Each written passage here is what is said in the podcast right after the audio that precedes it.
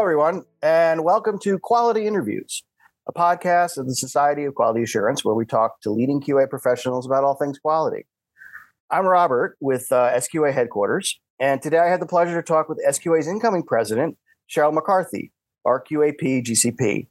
Cheryl's director of research quality assurance at Ironwood Pharmaceuticals, which is a company committed to advancing the treatment of GI diseases and redefining the standard of care for GI patients.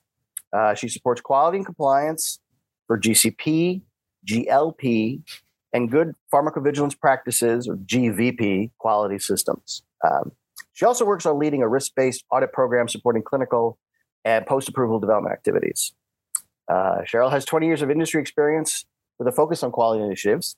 She has established and maintained GCP quality management systems for CROs and sponsors. Uh, she also has been active in SQA as a member of numerous committees and as a basic and advanced GCP trainer. Um, she was vice president of SQA uh, in 2022 and is taking on the reins this year as president. Uh, finally, she was also a former elected member of the SQA Education Committee and the SQA Board of Directors. She served. She served on the board from 2017 to 2019. Uh, Cheryl, as always, it's great to talk to you. Um, we're looking forward to this. Um, so tell us a little bit about where you're based, and let's just sort of like give you a sense of geography for for people listening. Yeah, thanks, Robert, for that. It's really great to talk to you as well. Um, so, Ironwood is actually based in downtown Boston. Mm-hmm. I am physically located between Boston and Providence on the 495 95 corridor in Foxborough, Massachusetts. Ah, Some people okay. know them for the Patriots. Yes. And um, so I am in that area. Cool. That's great. Um, so, tell me a little bit about how you were, uh, how you got into your quality career, what that sort of initial foray looked like. Sure. Um, I was actually planning to be a math teacher in my career oh, and found, yeah, found myself um, being influenced by a high school science teacher who suggested that I look into engineering because I liked science and I liked math. So I ended up going to school for biomedical engineering and learning that I did not want to be a biomedical engineer. But what I did learn was there's a lot of theory and research and um, quality that was actually built into those engineering principles and started getting into different areas in my career from working in a lab at a hospital to working for an electronic medical record uh, company where I was very focused on data, quality control, quality assurance. And later in my my career decided I was going to take a break and then somehow got into clinical research where I was doing validation work for a company that was a small CRO the, outside of the Boston area. And it's been really exciting ever since. So it just kind of fell in my lap one day and the person who was head of quality had decided he was leaving the company and they said, Hey, you like SOPs and, and you like training here, you be quality. And that's all those great things I loved about, you know, working with the details and working with the data mm-hmm. uh, brought me to this point.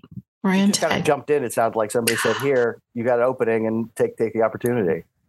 Yeah, I think it's a lot of what happens to those of us in the quality profession. There's a lot more structured programs now for it, but mm-hmm. you know, as I was coming up in my career, it was very much a necessity of a role being filled, and and I'm grateful for that because I love every bit about it. That's cool. Yeah. Um, so, uh, what would you like members to know about SQA?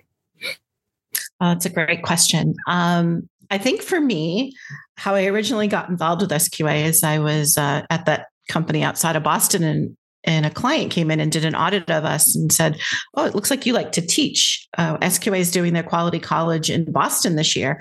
Uh, why don't why don't you come and join our faculty for GCP training?"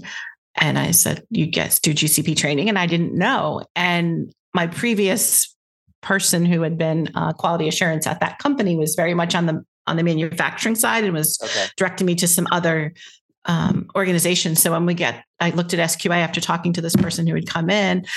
I realized they had everything that I needed. I was a department of one. So all the different areas that I needed to focus on in my new role, SQA had content for and support for. So I think that's really what I want SQA to know mm-hmm. um, that what we can do for our members is so varied. It's not just regulation, it's all the other different opportunities for collaboration and networking and learning mm-hmm. uh, that I still participate in today. So I think that's really what I, I want our members to know. There's a lot out there that you can participate in as well as contribute to.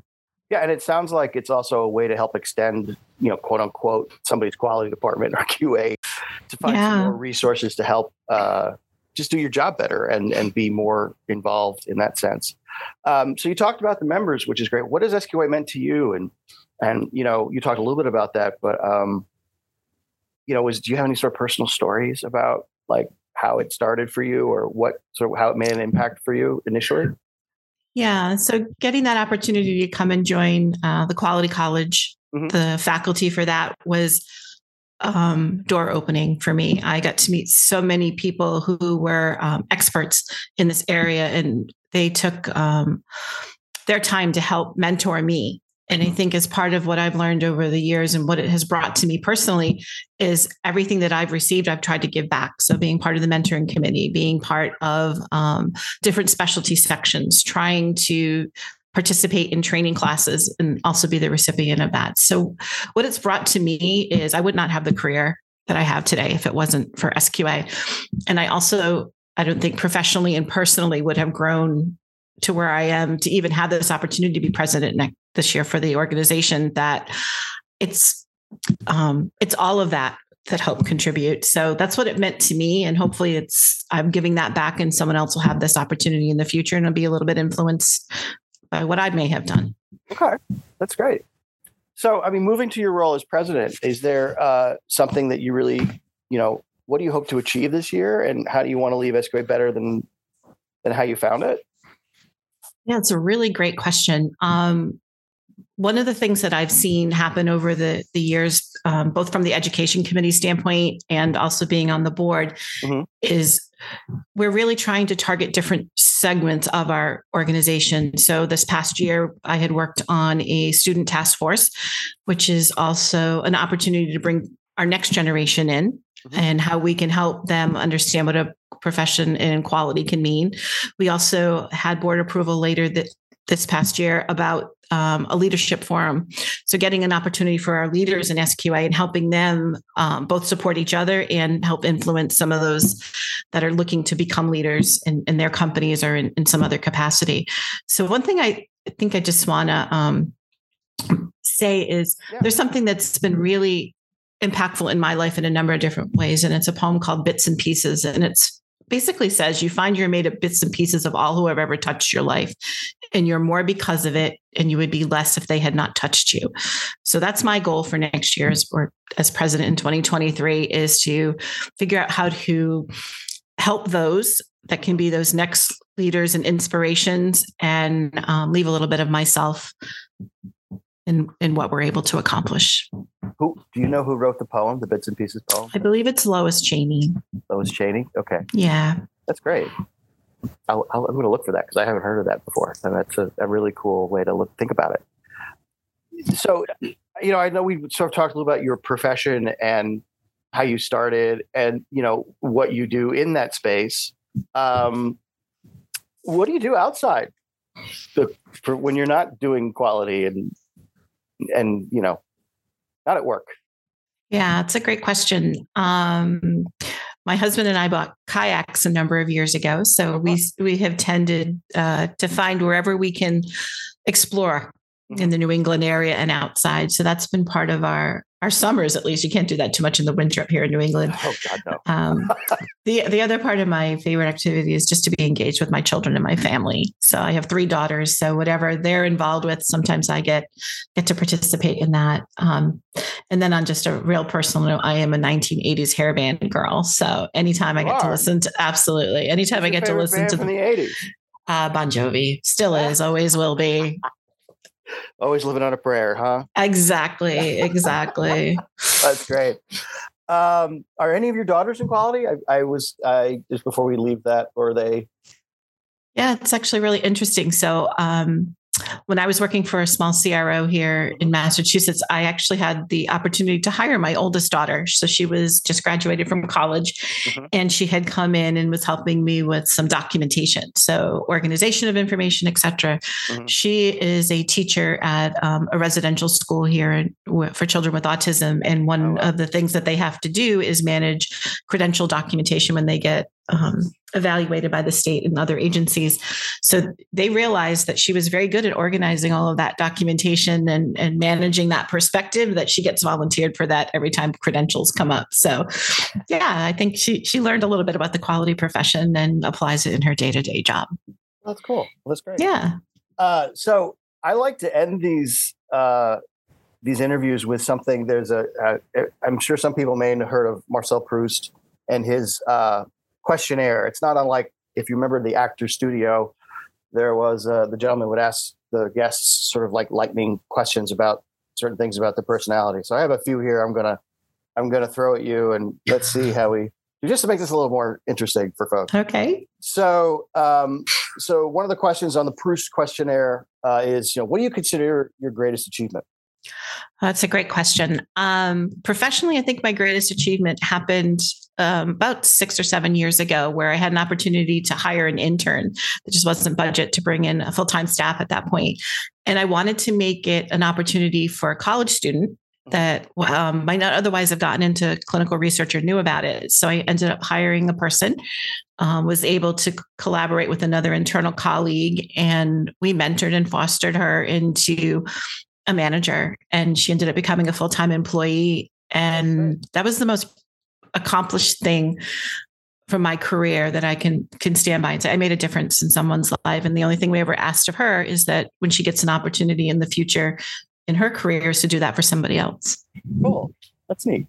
Yeah. Uh, switching gears a little bit here, going back to, to uh, sort of uh, one other question here. What is your most treasured possession? Uh, my wedding ring. Aw. I know. I've been married over 30 years. So yeah, I am. Um, that's my most treasured possession. That's great. So uh, what or who is the greatest love of your life? So I would have to say my children. I'm very proud of my three girls and and all that they've accomplished. Um, my life would not have been the same without them. That's neat. If you were to die and come back as a person or a thing, what do you think it would be? I reflect back on a birthday card I gave to one of my girls a number of years ago on um, what it would be like to be a house cat, and I think that's what I would like to come back as as a house cat. There's a lot of um, resting and treats and observing and just kind of independence. Um, yeah, I, I, think I would really like to come back as a house cat. Cool. And the last one here, uh, you've been you've been a good sport about all this. Uh, so, if you had a, what would you say your motto is? What is your motto? Um, I my motto is be kind and matter. It's the only thing I've ever asked of my girls, and I ask it of myself: is be kind in situations and matter to someone. It doesn't have to be um, something really obvious either, just making a difference in people's lives. And one person came up to me when we were at the annual meeting in Palm Springs and sat down next to me and he said, You may not remember me, but I remember you. And I said, okay. He That's says, I, I no, he was actually very friendly. And so he, okay. he said, I met you at the Anaheim meeting. And he goes, you went out of your way to be very kind and, and, and answered my questions and, and helped. He goes, I never forgot that. And I'll never forget him saying that to me. So be kind and matter. Well, that's great. Well, we've been talking to Cheryl McCarthy, who is the incoming president for SQA starting January 1, 2023. Cheryl, is there anything before we go that I I didn't ask you that you wanted to say, or we? I always like to give that out for people if there's something they want to say and I didn't get a chance to ask them. Yeah, I think we had a great conversation, Robert. Thank you for the opportunity, and I really hope um, those that are listening to this know that the board's approachable and that we're here to support the organization. So please reach out if there's anything that uh, we can do or answer any questions that you may have about the organization. And we look forward to a great 2023. Yeah, you're going to be at the annual meeting, I take it, right? I will be at the annual meeting, correct. That's it's a global meeting. I hope everyone gets oh, a chance yeah, to experience great. that. Yeah, they don't have that happens every what? Uh three years? Every three years, every yeah. Three years? Okay. Well that'll yeah. be fun. Uh, and lots of regulators, I'm sure, always love to come to those things. It's quite a it's quite a gathering. Yep, and we're a national harbor outside of DC, so it's a great uh, location for their participation. Yeah. Great. Uh, well, Cheryl, it's been great. I will catch up with you soon, and thanks for making the time to talk to me. Great. Have a great day, Robert. You too. Bye bye. Bye. The Society of Quality Assurance Interview Podcast is a production of the Communication and History Committee. If there's a conversation you'd like to hear on the podcast, drop us a line at publications at sqa.org. Thanks for listening.